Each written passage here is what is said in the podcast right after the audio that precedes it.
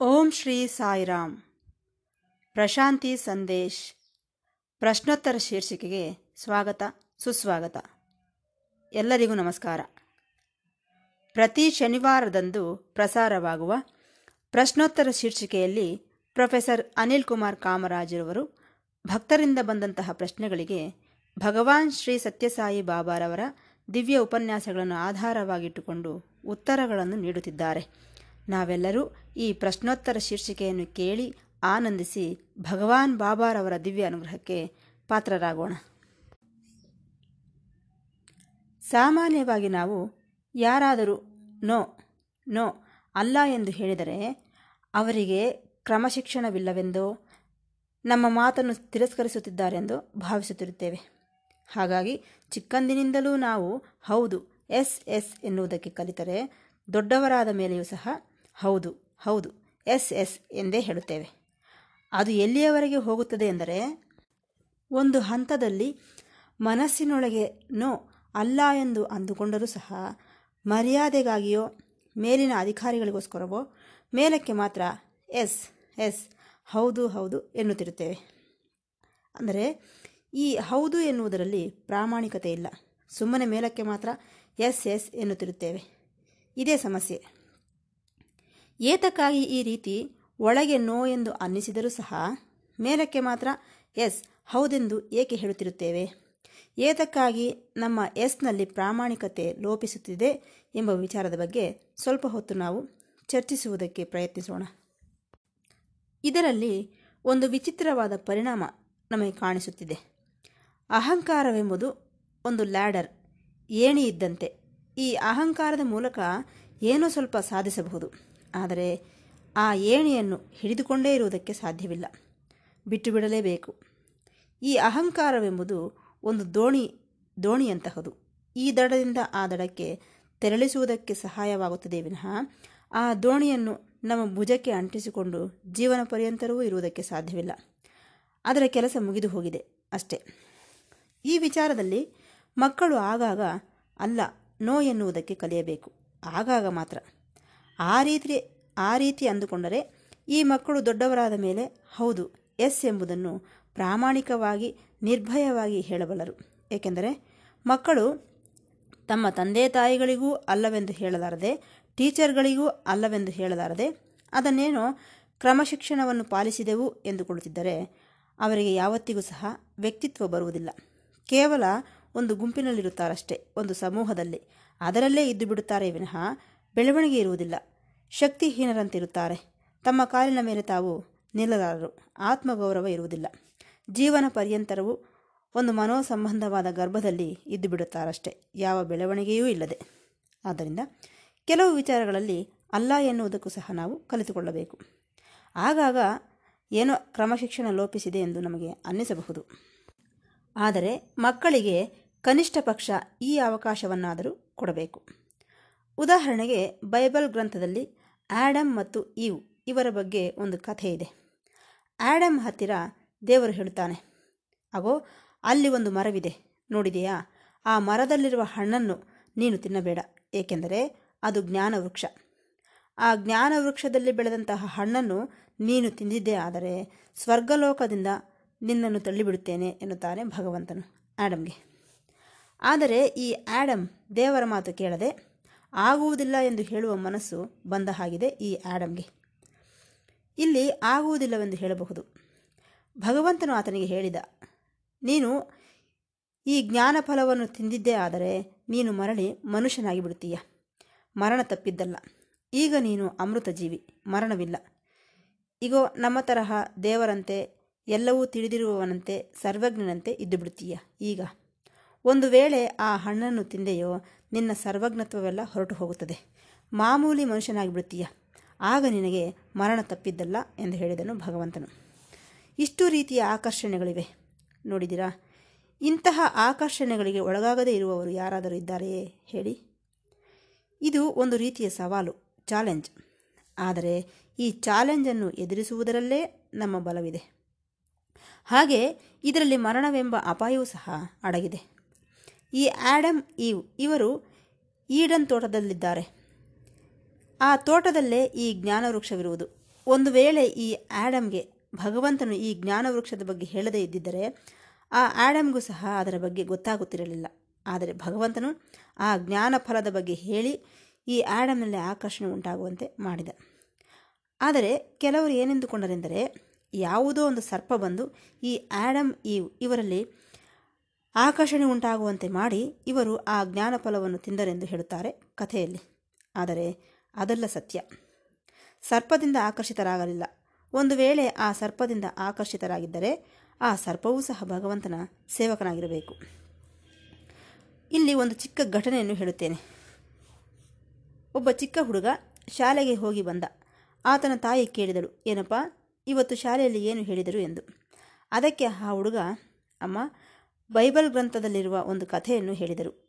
ಈ ಆ್ಯಡಮ್ ಮತ್ತು ಈವ್ ಇವರು ಯಾವ ರೀತಿ ಸ್ವರ್ಗದಿಂದ ಹೊರತಳ್ಳಲ್ಪಟ್ಟರೋ ಆ ವೃತ್ತಾಂತವನ್ನು ಹೇಳಿದರು ನಮ್ಮ ಗುರುಗಳು. ಭಗವಂತನು ಬೇಡವೆಂದು ಹೇಳುತ್ತಿದ್ದರೂ ಕೂಡ ಕೇಳದೆ ಇವರಿಬ್ಬರು ಆ ಜ್ಞಾನ ಫಲವನ್ನು ತಿಂದರು.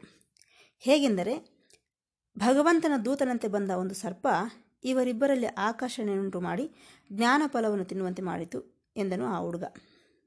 ಆಗ ಆ ತಾಯಿ ಹೇಳಿದಳು ಹೇ, ಅದು ಸರ್ವೆಂಟ್ ಅಲ್ಲ, ಸರ್ಪೆಂಟ್, ದೇವದೂತನಲ್ಲ, ಅದು ಸರ್ಪ ಎಂದು ಹೇಳಿದಳು.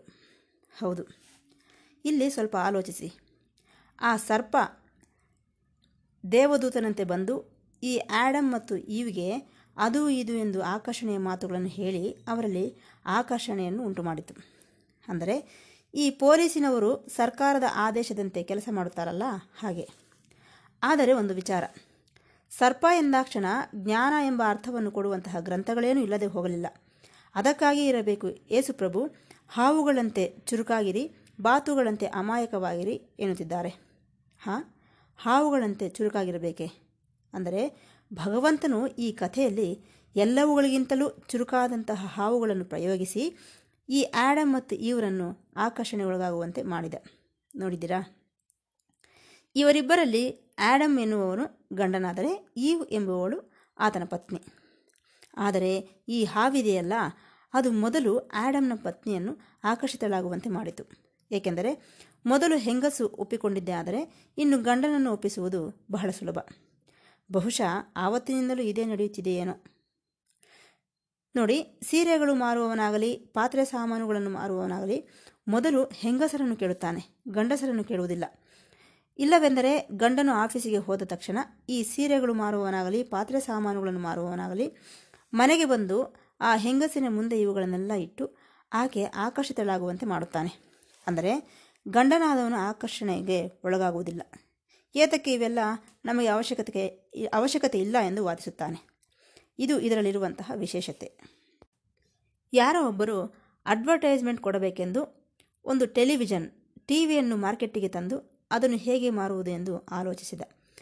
ಆಗ ಯಾರೋ ಒಬ್ಬರು, ಹೊಸ ವಿಚಾರಗಳೇನಾದರೂ ಇದ್ದರೆ ಹೇಳಿ ಎಂದು ಕೇಳಿದರು. ಆಗ ತಕ್ಷಣವೇ ಈ ಅಡ್ವರ್ಟೈಸ್ಮೆಂಟ್ನವನು, ನೋಡಪ್ಪ, ಫೋನ್ ಬುಕ್ ಇದನ್ನು ಡೈರೆಕ್ಟರಿ ಎನ್ನುತ್ತಾರೆ. ಎಲ್ಲರ ಫೋನ್ ನಂಬರ್ಗಳು ಅದರಲ್ಲೇ ಇರುತ್ತವೆ. ಅದನ್ನು ತೆಗೆದುಕೊಂಡು ಅದರಲ್ಲಿರುವ ಪ್ರತಿ ನಂಬರಿಗೂ ಸಹ ಒಂದು ಮೆಸೇಜನ್ನು ಕಳುಹಿಸು. ಮೇಲೆ ಏನೆಂದು ಬರೆಯುತ್ತೀಯಾ? ವೈಯಕ್ತಿಕ, ಪರ್ಸ್ನಲ್, ನಿಮಗಾಗಿ ಮಾತ್ರವೇ, ಪ್ರೈವೇಟ್. ಇದನ್ನು ಬೇರೆ ಯಾರೂ ಓದಬಾರದು. ನಿಮಗೆ ಮಾತ್ರವೇ ಎಂದು ಬರೆಯಿರಿ. ಯಾವಾಗ ಈ ರೀತಿಯ ಮೆಸೇಜ್ ತನ್ನ ಗಂಡನ ಫೋನ್ಗೆ ಬರುತ್ತದೆಯೋ, ಆಗ ಖಂಡಿತವಾಗಿಯೂ ಅವರ ಹೆಂಡತಿಯರು ಇದನ್ನು ಓದುತ್ತಾರೆ.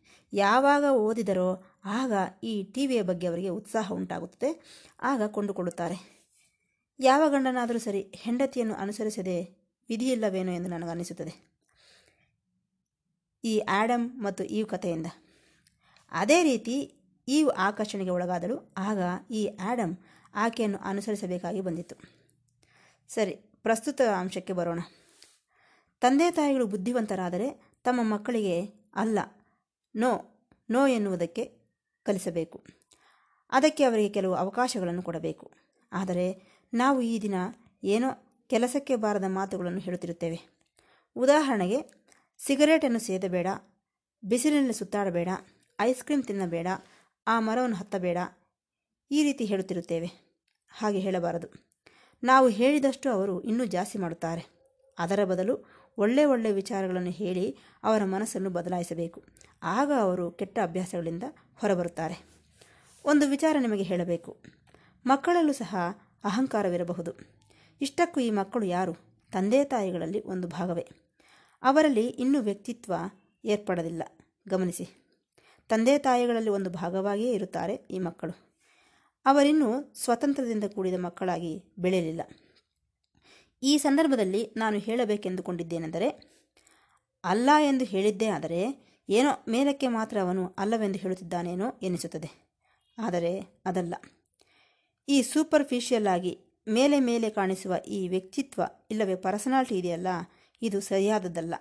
ಇದೆಲ್ಲ ಅಹಂಕಾರದಿಂದ ಕೂಡಿಕೊಂಡದ್ದು. ಏನೂ ಇಲ್ಲದೇ ಇರುವುದಕ್ಕಿಂತಲೂ ಇದು ಸ್ವಲ್ಪ ಮೇಲೇನೋ. ದಯವಿಟ್ಟು ಇಲ್ಲಿ ಗಮನಿಸಿ. ಈ ಪರ್ಸ್ನಾಲ್ಟಿ ಏನೋ ಮೇಲೆ ಮೇಲೆ ಏರ್ಪಟ್ಟಿದ್ದು. ಈ ಪರ್ಸ್ನಾಲ್ಟಿ ಎಂಬುದು. ಈ ವ್ಯಕ್ತಿತ್ವ ಕ್ರಮೇಣ ಇಂಡಿವಿಜುವಾಲಿಟಿಯಾಗಿ ಬೆಳೆಯಬೇಕು. ಅದು ಸಹ ಮೇಲೆ ಮೇಲೆ ಮಾತ್ರವಲ್ಲ, ನಿಜವಾದ ವ್ಯಕ್ತಿತ್ವ ಏರ್ಪಡಬೇಕು. ಅದು ಹೌದು, ಎಸ್ ಎಂದಾಗ ಮಾತ್ರವೇ ಏರ್ಪಡುತ್ತದೆ. ಆದರೆ ಎಸ್ ಎಂದು ಯಾವಾಗ ಹೇಳಬಲ್ಲೆ? ನೀನು ನೋ ಎಂದಾಗ ಎಸ್ ಎಂದು ಹೇಳಬಲ್ಲೆ. ಎಲ್ಲದಕ್ಕೂ ಎಲ್ಲದಕ್ಕೂ ಎಸ್ ಎಸ್ ಎಂದರೆ ಆ ಎಸ್ಗೆ ಅರ್ಥವೇ ಇರುವುದಿಲ್ಲ. ಒಳಗೆ ನೋ ಎಂದುಕೊಂಡು ಹೊರಕ್ಕೆ ಮಾತ್ರ ಎಸ್ ಎನ್ನುತ್ತಿದ್ದೀಯಾ? ಪ್ರಾಮಾಣಿಕವಾಗಿ ನಾವು ಎಸ್ ಎಂದು ಹೇಳಿದೆವೆಂದರೆ ಯಾವಾಗಲೋ ನೋ ಎಂದು ಹೇಳಿರಬೇಕು. ಯಾವಾಗಲೋ ಒಂದು ಸಾರಿ ನೋ ಎಂದು ಹೇಳಿದ್ದರೆ ನಂತರ ಕಾಲದಲ್ಲಿ ಎಸ್ ಎಂಬುದು ಏರ್ಪಡುತ್ತದೆ ಎಂದು ನಿಮಗೆ ತಿಳಿಯಪಡಿಸುತ್ತಿದ್ದೇನೆ. ಆದರೆ ಈ ಸಮಾಜವಿದೆಯಲ್ಲ, ಇದು ಕೃತಕವಾದದ್ದು. ಏನೋ ಮೇಲಕ್ಕೆ ಮಾತ್ರ ಹೌದು ಹೌದು ಎಂದು ಹೇಳುತ್ತಿರುತ್ತಾರೆ. ಆದರೆ ಗುರುಗಳು ಇದ್ದಾರಲ್ಲ, ಅವರು ನಿಜವಾಗಿ, ನಿರ್ಭಯವಾಗಿ ಯಾವ ಮುಜುಗರವೂ ಇಲ್ಲದೆ, ಎಸ್, ಹೌದು ಎನ್ನುವುದಕ್ಕೆ ಕಲಿಸುತ್ತಾರೆ. ಈ ಮೇಲೆ ಮೇಲೆ ಏರ್ಪಡುವಂತಹ ಪರ್ಸನಾಲಿಟಿ ಎಂತಹುದು? ಮೊಟ್ಟೆಯ ಮೇಲಿರುವ ಪೊರೆಯಂತೆ. ಈ ಪೊರೆ ಮೊಟ್ಟೆ ಒಳಗಿರುವ ಮರಿಯನ್ನು ರಕ್ಷಿಸುತ್ತದೆ. ಅದು ಸ್ವಲ್ಪ ಕಾಲ ಮಾತ್ರವೇ. ಯಾವತ್ತಿಗಾದರೂ ಆ ಕೋಳಿ ಮರಿ ಆ ಪೊರೆಯನ್ನು ಛೇದಿಸಿಕೊಂಡು ಹೊರಗೆ ಬರಲೇಬೇಕು. ಅಲ್ಲೇ ಇರುವುದಿಲ್ಲ. ಅದೇ ರೀತಿ ಈ ಅಹಂಕಾರವೆಂಬುದು ಸಹ ಖಂಡಿತವಾಗಿಯೂ ಅದರ ಪೊರೆಯನ್ನು ಪೊರೆಯನ್ನು ಛೇದಿಸಿಕೊಂಡು ಬಂದೇ ಬರುತ್ತದೆ. ಈ ರೀತಿ ಹೊರಬರುವ ವಿಧಾನವನ್ನು ಕಲಿಸುವುದೇ ರಿಲಿಜಿಯನ್ ಅಥವಾ ಧರ್ಮ. ನಿಜ ಹೇಳಬೇಕೆಂದರೆ ಈ ಧರ್ಮವೆಂಬುದು ಎಷ್ಟೋ ಸಂಸ್ಕೃತಿಯಿಂದ ನವನಾಗರಿಕವಾದ ಸಮಾಜದಲ್ಲಿ ಬಹಳ ಚೆನ್ನಾಗಿ ಈ ಧರ್ಮವೆಂಬುದು ಏರ್ಪಡುತ್ತದೆಯೇನೋ ಎಂದು ನನಗನಿಸುತ್ತದೆ. ನಾವು ಈ ಸಂಸ್ಕೃತಿ, ನಾಗರಿಕತೆಯನ್ನು ಹೊಂದಿದ್ದೇ ಆದರೆ ಈ ರಿಲಿಜಿಯನ್ ಧರ್ಮದಲ್ಲಿರುವ ಉನ್ನತ ವಿಚಾರಗಳನ್ನು ತಿಳಿದುಕೊಳ್ಳಲು ಅವಕಾಶವಿರುತ್ತದೆ. ಆದರೆ ನಾಗರಿಕತೆ ಇಲ್ಲದೆ ಏನೋ ಈ ಪುರಾತನ ಧೋರಣೆಯಲ್ಲಿರುವವರಿಗೆ ನಿಜವಾದ ಧರ್ಮ ದೂರವಾಗಿರುತ್ತದೆ. ಅವರ ದೃಷ್ಟಿಯಲ್ಲಿ ಈ ಧರ್ಮವೆಂದರೆ ಒಂದು ಮ್ಯಾಜಿಕ್, ಒಂದು ಆಚರಣೆಯಷ್ಟೇ. ಹಾಗಾಗಿ ಈ ಅನಾಗರಿಕ ಪ್ರಪಂಚದಲ್ಲಿ ಸಂಸ್ಕೃತಿ ಲೋಪಿಸಿರುವ ಸಮಾಜದಲ್ಲಿ ಒಬ್ಬ ಬುದ್ಧನಾಗಲಿ, ಒಬ್ಬ ಮಹಾವೀರನಾಗಲಿ ಜನ್ಮಿಸಿದಂತೆ ನಮಗೆ ಕಾಣಿಸುವುದಿಲ್ಲ. ಆದರೆ ಒಂದು ಪರಮ ಸತ್ಯವಿದೆ. ಅವರಲ್ಲಿ ಅಂತಹ ಸಂಸ್ಕೃತಿ ನಾಗರಿಕತೆ ಇಲ್ಲದೆ ಹೋದರೂ ಸಹ ಅವರೆಷ್ಟೋ ಸಿಂಪಲ್ ಪೀಪಲ್, ಸಾಧಾರಣ ವ್ಯಕ್ತಿಗಳು, ಎಷ್ಟೋ ಅಮಾಯಕರಾಗಿರುತ್ತಾರೆ. ಈ ಗುಣಗಳನ್ನು ನಾವು ಮೆಚ್ಚಿಕೊಳ್ಳದೆ ವಿಧಿಯಿಲ್ಲ. ನಮ್ಮ ಭಾರತ ದೇಶದಲ್ಲಿ ಇಂತಹವರು ಅನೇಕ ಮಂದಿ ಕಾಣಿಸುತ್ತಿರುತ್ತಾರೆ. ಉದಾಹರಣೆಗೆ, ಲಂಬಾಣಿ ಜಾತಿಯವರು, ಬುಡಕಟ್ಟು ಜನಾಂಗದವರು, ಇವರೆಲ್ಲ ಎಷ್ಟೋ ಅಮಾಯಕರು. ಆದರೆ ಇವರಿಂದ ಯಾವತ್ತೂ ಸಹ ಒಬ್ಬ ಬುದ್ಧನಾಗಲಿ, ಮಹಾವೀರನಾಗಲಿ ಜನ್ಮಿಸಲಿಲ್ಲ. ಬೇಕಾದರೆ ನೋಡಿ. ಅವರಿಂದ ಮಹಾ ಎಂದರೆ ಒಬ್ಬ ಮಾಂತ್ರಿಕನು ಜನ್ಮಿಸಬಹುದು. ಅವರಲ್ಲಿ ಎಲ್ಲೂ ಸಹ ಒಂದು ಪ್ರಾರ್ಥನೆ, ಧ್ಯಾನ ಎನ್ನುವಂಥದ್ದು ಉನ್ನತ ಮಟ್ಟದಲ್ಲಿ ನಮಗೆ ಕಾಣಿಸುವುದಿಲ್ಲ. ಆದ್ದರಿಂದಲೇ ಪತಂಜಲಿ ಮಹರ್ಷಿ ಹೇಳಿದಂತಹ ಸ್ಥಾಯಿ ಅವರಲ್ಲಿ ನಮಗೆ ಕಾಣಿಸುವುದಿಲ್ಲ. ಖುರಾನ್, ಉಪನಿಷತ್, ಬೈಬಲ್ ಗ್ರಂಥಗಳು ಇಂತಹವರಿಂದ ಬರುವುದಿಲ್ಲ, ಬರಲಿಲ್ಲ ಕೂಡ. ಏಕೆಂದರೆ ಗಿರಿಜನ ಪ್ರದೇಶದವರು, ಬೆಟ್ಟ ಪ್ರದೇಶಗಳಲ್ಲಿ ಇರುವವರು ಅನಾಗರಿಕರು, ಸಂಸ್ಕೃತಿಗೆ ದೂರವಾಗಿ ಇರುವವರು. ಅವರು ಯಾವತ್ತೂ ಸಹ ನೋ ಅಲ್ಲ ಎಂದು ಹೇಳುವುದಿಲ್ಲ. ನಾವು ಹೇಳಿದ ಮಾತಿಗೆ ಯಾವತ್ತೂ ಸಹ ಅಲ್ಲವೆಂದು ಹೇಳುವುದಿಲ್ಲ. ಕ್ರಮಶಿಕ್ಷಣವನ್ನು ಉಲ್ಲಂಘಿಸುವುದಿಲ್ಲ. ಇಂತಹವರು ಜ್ಞಾನಫಲವನ್ನು ತಿನ್ನಲು ಹೇಗೆ ಸಾಧ್ಯ? ಅವರು ಅಮಾಯಕರು. ಬೇಡವೆಂದು ಹೇಳಿದರೆ ಅದನ್ನು ಮಾಡುವುದಿಲ್ಲ ಅಷ್ಟೇ. ಆದರೆ ಜ್ಞಾನ ಫಲವನ್ನು ತಿಂದು ಜ್ಞಾನವನ್ನು ಪಡೆಯಬೇಕು. ಆನಂತರ ಜ್ಞಾನವನ್ನು ಬಿಟ್ಟು ವಿವೇಕವನ್ನು ಪಡೆಯಬೇಕು. ವಿವೇಕ, ವಿಸ್ಡಮ್ ಎನ್ನುತ್ತಾರೆ. ಜ್ಞಾನ ಹೋದರೆ ವಿವೇಕ ಬರುತ್ತದೆ. ಈ ವಿವೇಕವೆಂದರೆ ಏನೆಂದರೆ ಮೊಟ್ಟ ಮೊದಲು ಅದಕ್ಕೆ ಜ್ಞಾನ ಉಂಟಾದ ನಂತರ ವಿವೇಕ ಬರುತ್ತದೆ. ಇಲ್ಲಿ ಒಂದು ವಿಚಾರವನ್ನು ಗಮನಿಸಬೇಕು. ಒಬ್ಬ ಯೇಸು ಯಾವಾಗ ಬರುತ್ತಾನೆಂದರೆ ಆ್ಯಡಮ್ ಮತ್ತು ಈವ್ ಯಾವಾಗ ನೋ ಅಲ್ಲವೆಂದು ಹೇಳುತ್ತಾರೋ ಆ ಸ್ಥಿತಿಯಿಂದ ಯೇಸು ಬರುತ್ತಾನೆ. ಇಲ್ಲವೆಂದರೆ ಈ ಯೇಸು ಪ್ರಭು ಬರುತ್ತಲೇ ಇರಲಿಲ್ಲ. ಇಷ್ಟಕ್ಕೂ ಈ ಯೇಸು ಪ್ರಭು ಒಬ್ಬ ಉನ್ನತ ಮಟ್ಟದವನು. ಆ್ಯಡಮ್ ಅಲ್ಲ ಎಂದನು. ಅಲ್ಲವೆಂದು ಹೇಳಿ ಒಬ್ಬ ಪರ್ಸ್ನಾಲಿಟಿಯನ್ನು, ಒಂದು ಪರ್ಸನಾಲಿಟಿಯನ್ನು ಮಾತ್ರವೇ ಏರ್ಪಡಿಸಿಕೊಂಡನು. ಆದರೆ ಯೇಸು ಪ್ರಭು, ಎಸ್, ಹೌದು ಎಂದು ಹೇಳಿದ. ಪರ್ಸನಾಲಿಟಿಯನ್ನು ಬಿಟ್ಟು ಒಂದು ನೂತನ ವ್ಯಕ್ತಿತ್ವವನ್ನು ಏರ್ಪಡಿಸಿಕೊಂಡನು. ಅಮೃತತ್ವವನ್ನು ಪಡೆದನು. ಆ್ಯಡಮ್ ನೋ, ಅಲ್ಲವೆಂದು ಹೇಳಿದ್ದರಿಂದ ಕೇವಲ ಮೃತನು ಮಾನವನಾಗಿ ಬಿಟ್ಟನು. ಆದರೆ ಯೇಸು ಪ್ರಭು, ನಂತರದ ಕಾಲದಲ್ಲಿ ಎಸ್ ಎಂದು ಹೇಳಿದ್ದರಿಂದ ಆತನು ಅಮೃತನಾದನು. ನಿಜವಾಗಿ ಭಗವಂತನೇ ಆಗಿಬಿಟ್ಟನು. ಈ ವಿಚಾರಗಳೆಲ್ಲ ಏನೋ ಪರಸ್ಪರ ಒಂದಕ್ಕೊಂದು ವಿರೋಧದಂತೆ ನಿಮಗೆ ಅನ್ನಿಸಬಹುದು. ಇದರ ಸಾರಾಂಶವನ್ನು ಒಂದು ಮಾತಿನಲ್ಲಿ ಹೇಳುತ್ತೇನೆ. ಯಾರು ನೋ ಎಂದು ಹೇಳಬಲ್ಲರೋ ಅವರೇ ನಂತರ ಎಸ್ ಎಂದು ಹೇಳಬಲ್ಲರು. ಮೊದಲು ಎಸ್ ಎಸ್ ಎಂದು ಹೇಳುತ್ತಿರುವವನು, ಆತನು ನಿಜವಾಗಿ ಎಸ್ ಎಂದು ಹೇಳುತ್ತಿದ್ದಾನೋ ಇಲ್ಲವೋ? ಆತನ ಮನಸ್ಸಿನಲ್ಲಿರುವುದು ಸಹ ಎಸ್ಸೇನಾ, ಇಲ್ಲವೇ ಮೇಲಕ್ಕೆ ಮಾತ್ರ ಹೇಳುತ್ತಿದ್ದಾನೇನೋ ಎಂಬ ಅನುಮಾನ ನಮಗೆ ಬರುತ್ತದೆ. ಯಾವಾಗಲೂ ಎಸ್ ಎಸ್ ಎಂದು ಹೇಳುವವರಲ್ಲಿ ನಿಜ ಇರುವುದಿಲ್ಲ, ಅದರಲ್ಲಿ ಸತ್ಯವಿರುವುದಿಲ್ಲ.